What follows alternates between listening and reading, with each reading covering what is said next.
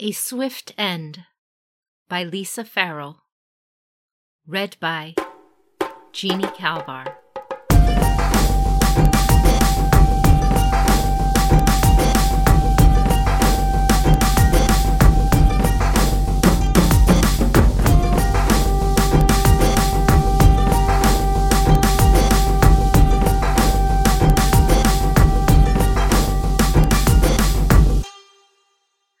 Honorable samurai grants their enemy a glorious death.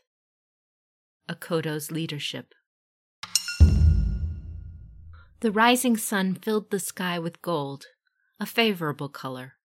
Matsu Mitsuko squinted into the wind, watching the dark shapes of mounted bushi approach at speed through the morning mist. The spikes on their helmets made them look more like horned oni than kirin. But these were no demons. The scout had seen the fire maned unicorn of the Shinjo banners, alongside the ice blue arrow of the Minami Kaze. Today, she would face the family she had almost joined. This would be a worthy challenge, and if she claimed victory with her small force, her name would be remembered well. She only waited to see who led them and learn which friend had become her enemy today. The riders were fast, sending up clouds of dust, but they stopped suddenly, just out of range of the bows.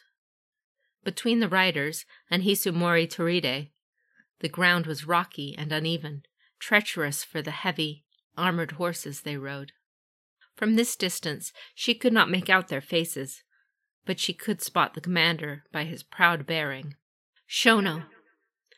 She caught her breath, willing her features to be hard as stone.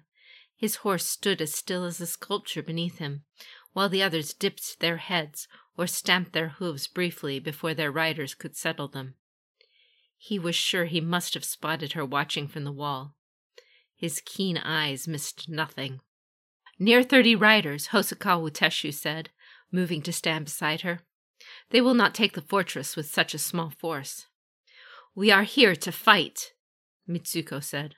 Commander, my apologies. But you haven't the numbers to face them on the field. She said nothing, but slipped down the ladder to where her soldiers waited inside the gate. They stood in four perfect rows, their faces set with determination, eyes gleaming with anticipation. Ashigaru all, but Lion Ashigaru are worth more than those of any other clan. These peasants were loyal to the Matsu, trained to fight in the Sixth Legion. They lacked the skill, but not the devotion of samurai, and were ready to die for their clan. For many of them, this would be their first battle, but they had been waiting for it their whole lives. They wanted to fight and die, to earn a better life, and that was what mattered today.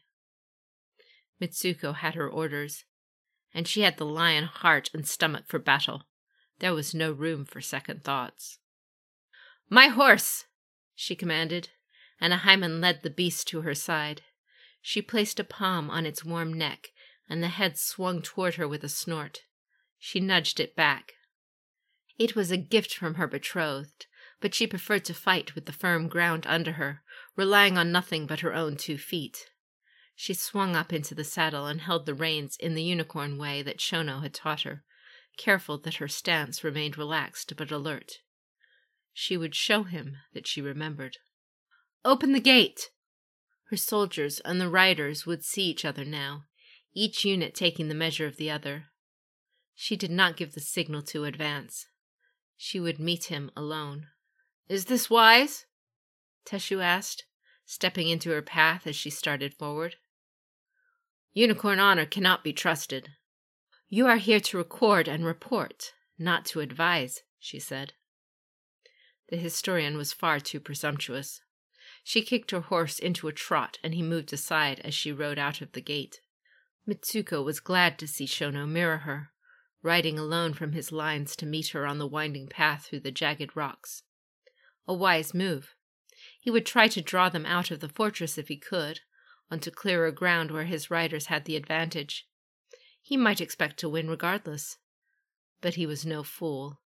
He knew the fortress would be difficult to take, and he knew the lion aptitude for war. She had schooled him in it herself. As they neared each other, she almost smiled. Shinjo Shono's long hair swept behind him in the breeze. The wind in his hair felt like freedom, he'd told her. They each reined in, two sword lengths between them. She could see the sky blue of his eyes. Matsu Mitsuko, he called, his voice clear and strong. The lion have seized this land illegally.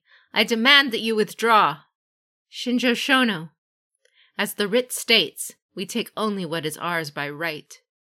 She paused, lowering her voice a little. The unicorn broke a promise, she said. We deserve recompense.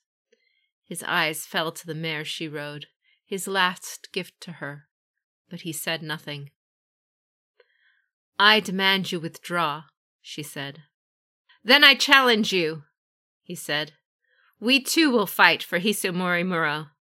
She shook her head. It was a noble thought, but an impossible one. I have orders, she told him. We must hold to the last soldier. Hisumori Mura is ours. To take it, you will have to kill us all. He paused, considering his answer, and she cursed inwardly as the horse shifted beneath her. Could it feel the tension in her, although she hid it from all else? The wind rose, its touch bitter, and a sudden gust forced her to blink grit from her eyes. She hoped Shono would not mistake the water in her eyes for tears. She needed him to be firm in his resolve, as she was, even though a part of her wished they could both just ride away together into the wind. Then we must kill you all, he said, his cold eyes on hers. She nodded briskly. She wanted to say more, but he whipped his horse about quicker than she could get hers moving and galloped back to his lines. Mitsuko gritted her teeth and wrenched the reins, kicking the horse harder than she'd meant to. She raced back to her soldiers and dismounted. The gates were already closing behind her. Hosokawa, she called, and the man appeared at once. Watch, she said. But if the fortress is breached, ride hard to deliver the news to Lord Matsu Gohei. Whether we win or lose today, he must know the war has begun. Of course, Mitsuko sama, the Jizamurai answered. To record and to ride. This was what his family had sworn to do for the Ikoma. He bowed quickly and led her horse away. Mitsuko climbed back to her place on top of the wall and saw the unicorn riding back the way they had come. What would happen if they simply kept going and did not fight after all? But it was not to be. With a speed and precision she admired, half wheeled one way and half the other, hooves thundering as they circled to attack the fortress from two sides. Behind the fortress was the deserted village they were all here to lay claim to. Empty houses that so many would die for today. The riders remained just beyond the rocks, but each was constantly weaving about, moving in and out of range. Signal arrow, now! she shouted at the waiting archer, and he fired a whistling arrow into the air over the enemy. She raised her fan. Her soldiers were already in position with their bows in hand. The cavalry charged. When most of the unicorn came within range, she signaled, and arrows rained upon the enemy. One horse stumbled and fell, then another, their riders jumping clear. Then unicorn arrows sped into the fortress with remarkable accuracy, and the cries of the wounded rang out. She flicked her fan again, and bows fired, but the unicorn sped out of reach before the volley fell. No arrows met their mark. If the kami were on her side, the archers on the far side of the fortress had met with more success. When they ran out of arrows, she would lead her soldiers out to meet them. Had she Matsu infantry at her back, she would have done so already. It was a better way to fight. But she had her orders. The unicorn riders were coming close again, and a flame seemed to flicker in the palm of each. Fire! she shouted before the first arrows fell. She turned to see one soar through a window into the watchtower. She barked orders, and Hyman ran to put out the flames. Over the wall, the riders rode in a random pattern, giving no archers an easy target. She flicked her fan again, and more arrows were wasted on the ground. Had she Akoma archers, more horses would have fallen. Another volley of fiery arrows plunged into the fortress. The wooden structure itself was the target. So the unicorn were willing to burn the place to the ground rather than let the lion have it? She would not wait to be smoked out. To the gate, she called, clambering down the ladder and moving into position before her unit. She had lost four. That was all. She still had the numbers for the plan to work. As the gate opened, she led the troops in a chaotic charge over the rocks to meet the horses, knocking the nearest rider from his saddle with her naginata. She thrust forward and was rewarded by the thud of metal piercing armor through to flesh. She swung her weapon and took the legs out from a horseless unicorn, scimitar flying from his hand. For the Matsu! Mitsuko shrieked, Naginata brandished aloft. For the lion! Her Ashigaru lamed the horses within reach of their long Naginata blades, each cut and thrust an attempt to dismount a rider. More horses fell, their riders rolling to their feet and hacking at the lion with their scimitars. Mitsuko leaped into the way as one of her soldiers misjudged his attack and caught his weapon on part of a saddle, tearing it from his grasp. She jabbed her naginata hard into the side of an oncoming rider, pushing his body from his horse, and gave her soldier time to reclaim his sword. Redeem yourself! she shouted, and fought her way through the throng, searching for Shono. He would be on horseback still, but she could not see him. Did he fear to face her? There was a cracking sound as a horse reared and kicked a nearby soldier, breaking his back. She leaped forward and struck out as the same horse tried to turn, but she lost her footing against a body beneath her. A flash of gold marked it as another of her own. The unicorn had lost a handful of horses, but it wasn't enough. Everywhere she turned, lion warriors fell, taking as many as they could with them. Her numbers were dwindling. No one would see the fan now, so she roared at the top of her voice instead, Into the village! The remaining lion soldiers, surprising the unicorn with their uncharacteristic retreat, clambered and scrambled over the rocks towards the village of Hisumori. They had been ready for her call. They knew the plan their lord had left them. She ran with them, leaping over the rocks, watching the unicorn regroup and ride around, realizing her destination. They skirted the rocks, firing arrows at her soldiers. Two ill fated lion fell, pierced in the back like cowards. She passed their bodies and darted between the houses as arrows thumped into the ground at her heels. Riders followed them into the narrow streets, hoofs thundering on dry earth that had hardened into deep furrows. The lion had already disappeared, taking up their new positions. A fresh supply of bows and arrows waited, hidden in the peasants' houses, along with swords taken from the fortress, untested blades that might earn themselves a name today. Mitsuko waited in a small shrine, where she had left a dagger as an offering to Bishamon before the dawn. She muttered a prayer that she might honor her ancestors by dying well today. Stay together! It was Shono's voice. Mitsuko peered from the dark of the doorway. She was determined to face him alone.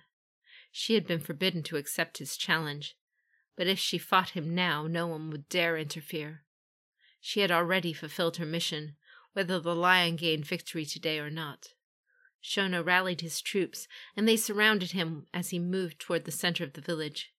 A young woman walked at his side, speaking to him, but Mitsuko could not hear the words. The woman bore the armor of the battle maidens that Mitsuko had driven from this village in the first place. She might know which streets to avoid with the horses. Best to act now. Mitsuko raised her fan to catch the light, and at her signal archers shot at close range upon the cautious band of unicorn from the surrounding buildings, bloodying many. As Mitsuko stepped out into the light, the arrows stopped, and her warriors flew to engage with their blades. At that moment, a great wind blew through the village, scaring the horses and almost knocking Mitsuko from her feet. It felt like a warning. Face me, Shono!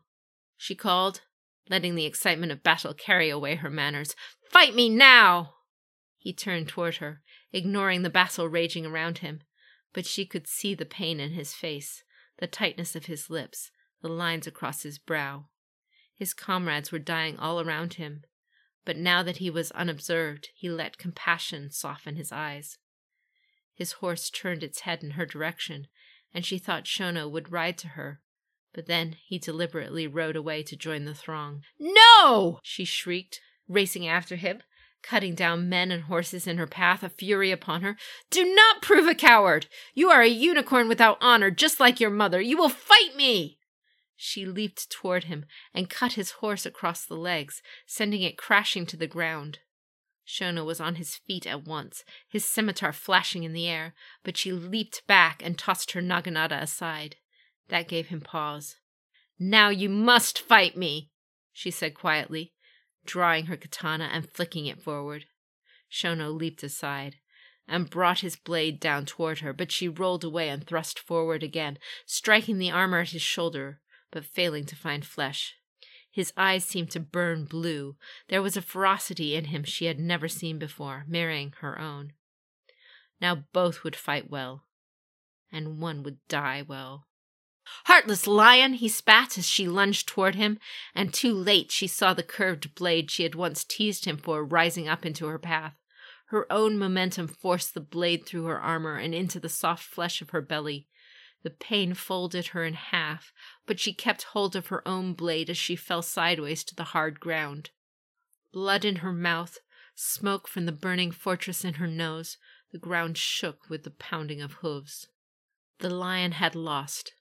She had lost. A great rushing in her ears made it impossible to tell if the battle was over or not, but then Shono knelt beside her and placed her head in his lap. He wouldn't have done so if there were still soldiers to fight. Did you wish for death today? he asked, the bitterness in his words stinging her. Could he not see it was necessary? His mother had brought this upon him by her actions. The lion and unicorn were alike in so many ways. If only they shared the lion's devotion to Bushido.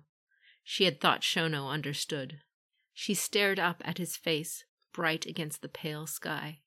The fortunes had blessed his blade over hers today, but her heart was glad. She had no wish to watch the life bleed from him, the light to leave his eyes.